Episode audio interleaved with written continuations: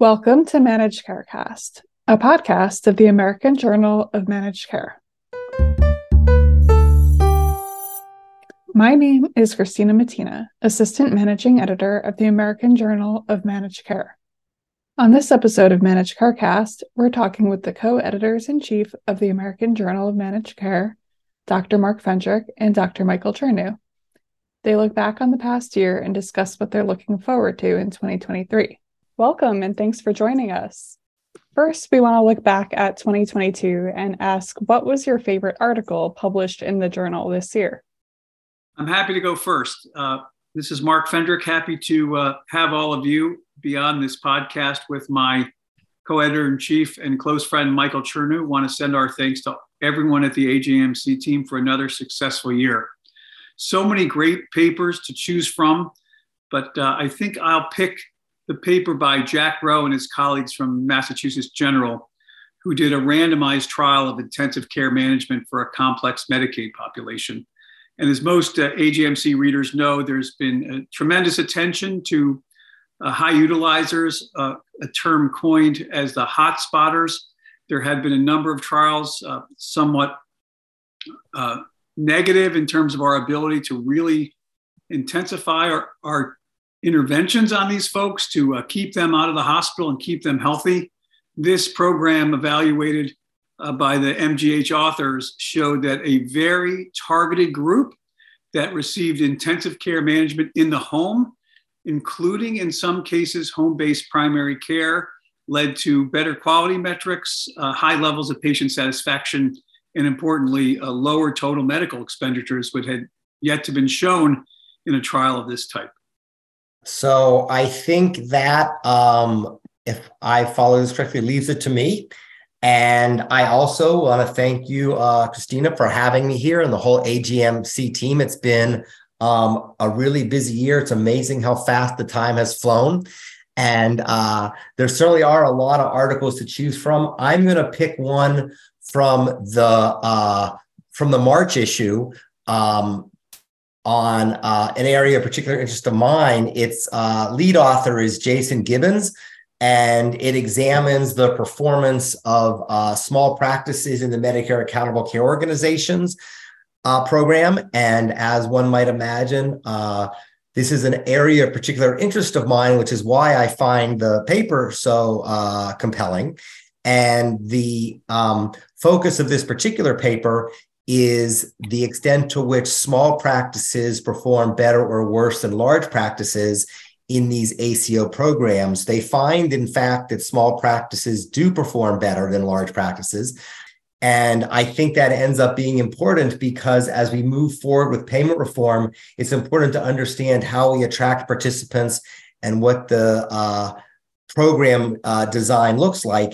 And I think we've known uh, for a while that it's easier uh, to save money if you don't have a vested interest in some ways in the actual utilization. So, for example, um, it's harder for hospitals to keep people out of hospitals. And so the um, uh, finding that small practices or ACOs with a lot of small practices perform better than uh, ACOs with larger practices, I think has particularly important ramifications for um, ACO um, program design and for understanding about how we think about consolidation and healthcare system reform. So that's my choice.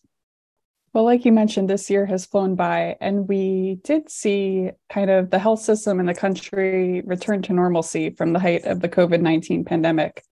So, could you kind of recap what kind of changes we saw this year during that transformation? I'm not sure I would say the healthcare system has returned to normal, by the way. Um, I'm not sure we were necessarily that stable before the pandemic. Certainly, the disruption of the pandemic was so great that um, we are now back in a situation that seems more uh, akin to where we were before. But I think the situation is far from normal in several ways. On the downside, um, I think the labor market is still really challenged in this country for a range of reasons. And I think that's uh, creating a lot of problems for healthcare providers. And um, inflation uh, remains high, although it's come down a bit lately. And I think that becomes a challenge for uh, both payers and for providers of care. So I think there's a lot of turmoil in the market for healthcare delivery. So that's sort of one change, and we'll see if we actually get back to normal. Although utilization numbers have certainly bounced back to much closer to where we were pre pandemic. Of course, there would have been a trend. I think the nature of utilization really has changed, and um, particularly around the way in which we use digital health.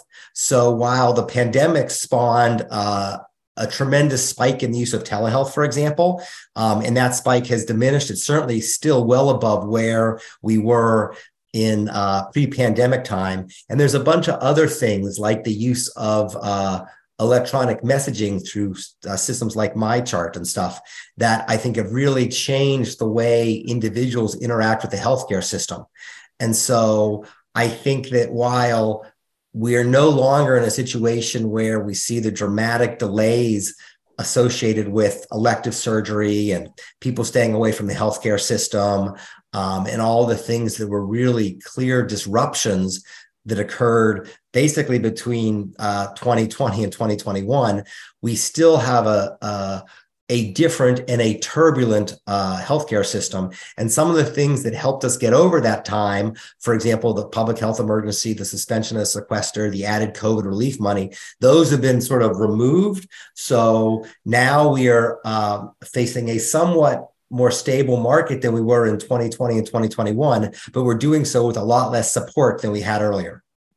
So I could always count on Mike to uh, give an answer that's complete enough to uh, take away one of my points and allow me to let my dog in uh, from the backyard. So uh, it, it, it can't go without saying the uh, impact on telemedicine and virtual care about how that's changed uh, healthcare delivery, both from my own clinical practice perspective as well as from the population health perspective.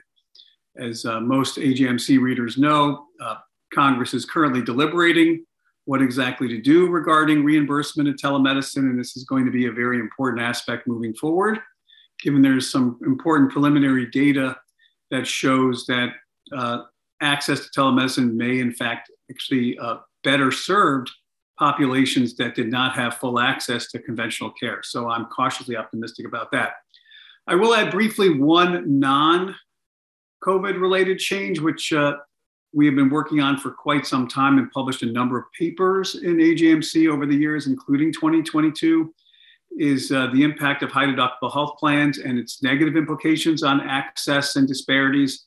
And also some promising news that a federal rule that went in place in 2019 allowing health plans that offered health savings accounts to cover certain services on a pre-deductible basis very happy to report that uh, 75% of employers and plans actually change their benefits more favorably toward uh, pre-deductible coverage of chronic disease services after the advent of that uh, IRS rule, and that eight out of 10 of respondents actually said if given the opportunity and the regulations would allow, that they would cover even more services on a pre-deductible basis. So our uh, advent of smarter deductibles that uh, Mike Chernew and I have been talking about now for almost two decades is uh, slowly moving forward with lots of work to do.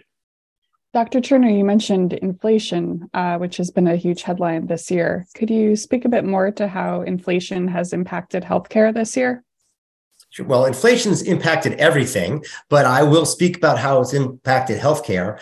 Um, I think the most direct effect for healthcare providers has been simply challenges with hiring workers and what they get paid.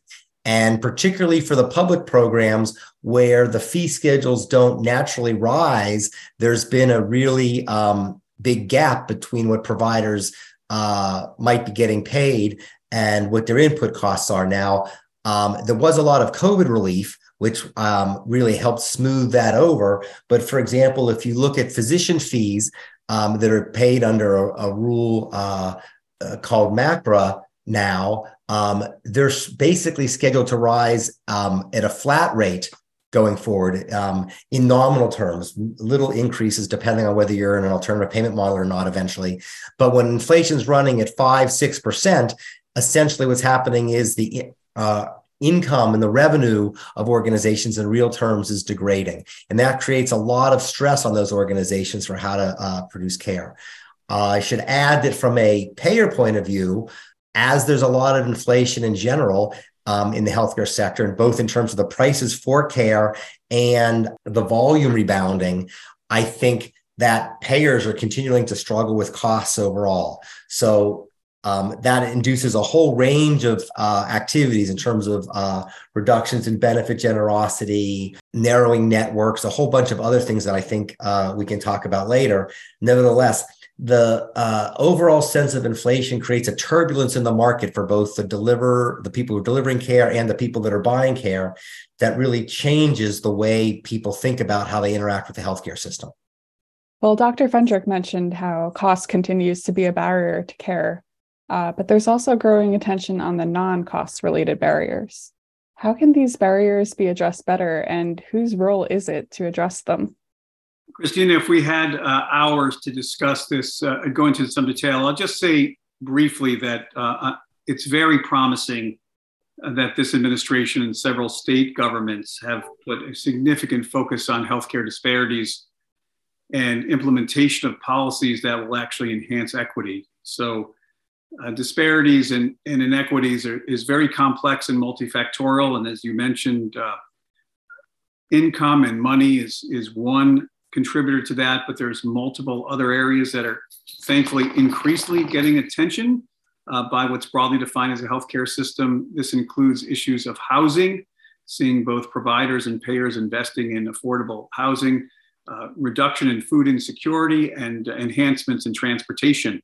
Uh, I, as always, uh, remain optimistic as Mike reminds me that we will continue to make headway uh, along these areas and, and, do hope with the combination of removal of cost related barriers to healthcare, we will also increasingly address those non cost barriers that have been well established to contribute to unequal access and patient centered outcomes that we all strive to achieve. And um, I'll quickly try and answer the second part of your question, which frankly is the harder part, which is who's responsible for addressing these barriers. Um, there's multiple barriers, so there's multiple people of responsibility. There's certain situations, for example, in the Medicare Advantage program, where plans are increasingly offering transportation and meal benefits to try and help address these issues. There's a um, growing acknowledgement in the um, world of sort of quality measurement that we need to have measures of access and disparities um, in a range of ways. And so you see a lot of policymakers coming up with those types of measures. Um, some of the things, some of the issues, meals and housing, the solutions for those problems transcend the healthcare system. In fact, I personally am not so sure you want the healthcare system being responsible for dealing with all of those types of things, but uh, there's certainly a role in some ways for the healthcare system to play. In other situations, there's very targeted programs like the Medicaid program, for example. Um, which has to put in place programs to try and deal with those issues. And I think we've been trying to move to a world in which the providers themselves are more proactive in how they engage with patients. But a lot of things that we spoke about, technology, for example, can be helpful in many ways at removing back, uh, say, transportation concerns, at least in certain situations. And that raises other issues about how we think about um, uh, broadband access, for example, across the country. And that has a bunch of actors involved that also transcend the healthcare system. So it's really a, uh, an important issue and um, it's going to have to be addressed by both private and public stakeholders in different ways, addressing different facets of the problem. Another important issue that actually came up during our annual editorial board call was the impact of misinformation. What have you seen lately about the impacts of misinformation in healthcare and the best ways to combat it? Maybe I'll do the impact and let Mark do the best ways of combating since I don't have an answer on that side. But obviously, the uh, the poster child for this relates to COVID, COVID vaccinations, and I think issues like that. I think it's a subset of a broader issue of trust, both within and outside of the healthcare system. And it is, I think, problematic when we have uh, significant public health emergencies to have significant portions of the population um, skeptical of the information they're getting and having that skepticism enhanced by a, a, bunch of misinformation. I think there are challenges because as time has passed, we've realized that some of the early messages for example, about masks. They were coming through official uh, channels, were actually uh, not accurate or were designed perhaps to achieve some other policy goal. And so I think I don't have an answer for what I think is a much broader societal problem, but I do think we need to do our best to be uh, transparent in the information that we provide to people because eventually they will find out if they have been told misinformation. I think we have to be uh, vigilant to combat when there really is clear examples of misinformation. Um, and I think we have to try and work uh, as much as we can at a with organizations that are functioning at a micro level, because macro level solutions to this problem, I think, are going to be limited in their effectiveness. I'll punt on the tough question, Christina, and use this uh, end of the year AJMC podcast to uh, thank you and your team for allowing us to do one of the great ways to take on this information is to double down on the peer reviewed scientific process. And uh, what we try to do at AJMC is be, as Mike said, be very transparent about the publication of our science. And while the peer review process is imperfect, it's certainly better than allowing people to say anything they want to anyone they can at any time. We do have uh, done a great job, and AJMC.com, even more broadly, have opened up opportunities to people provide commentary uh, that are interpretations or their own views regarding the science, as opposed to the peer reviewed scientific articles that we publish. But uh, as Mike clearly said, um, I don't see any uh, easy solutions to this.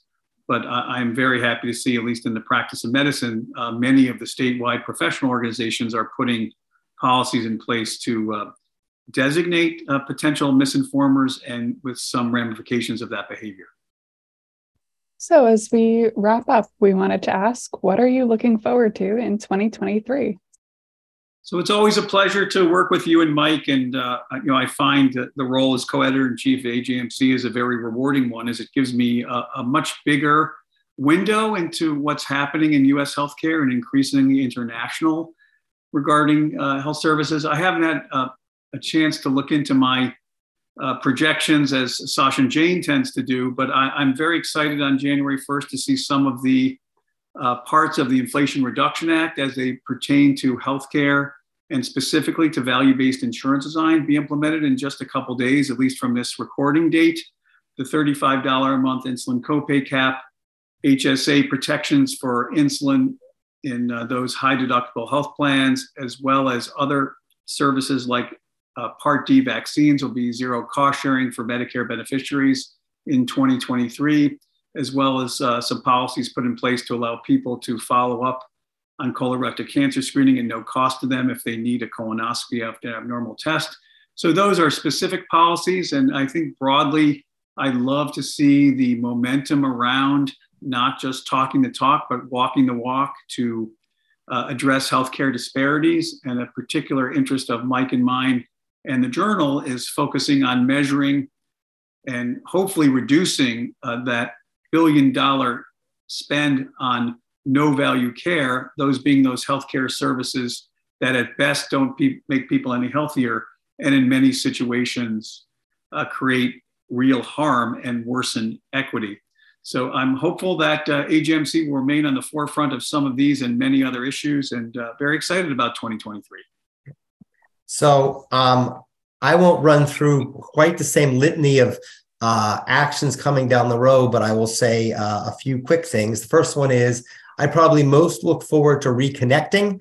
I think um, it's only been the past few months where we've really moved to a world where we see people in person, and I find those connections important. Uh, all the folks that we work with, I think, um, have a lot to add, and I find the in-person connections more um, rewarding than the Zoom connections. So that would be the first thing. With regards to the journal, I think this is probably something I would say every year. I look forward to seeing um, more interesting submissions, taking on new topics. Um, as the healthcare system continues to evolve, I think there will be a lot of lessons to be learned from the experience that we've been in clinically and I think managerially. Um, an area of particular interest of mine, to name one that Mark didn't name, um, is what people are going to do with the insurer price transparency data. I think this is um, been much anticipated. Um, and now we um, have to figure out how to deal with huge volumes of data about prices that are being charged. Um, interested to see how different states move forward on their healthcare uh, transformation journey. I think that a lot of the action going on in health policy is going to happen at the state level and seeing how states move forward and implement the things that they've started and other states start uh, new initiatives, I think is always very exciting. Um, so those are probably the things that I'm most interested in um, in following up on and, and seeing how the, the year progresses. I'm sure um, you asked us in the beginning, um, you know, what do we see now that we're getting back to normal? And I think I would summarize by saying, let's just hope we get back to a place that's good. I'm not sure it'll be normal, but I'd like to see if we can get to a place where we can get to some more stability in the healthcare system and in the overall economy which houses it. Great. Well, we're looking forward to all of that too. Uh, thank you for joining us and happy holidays and happy new year. Happy holidays to everyone as well.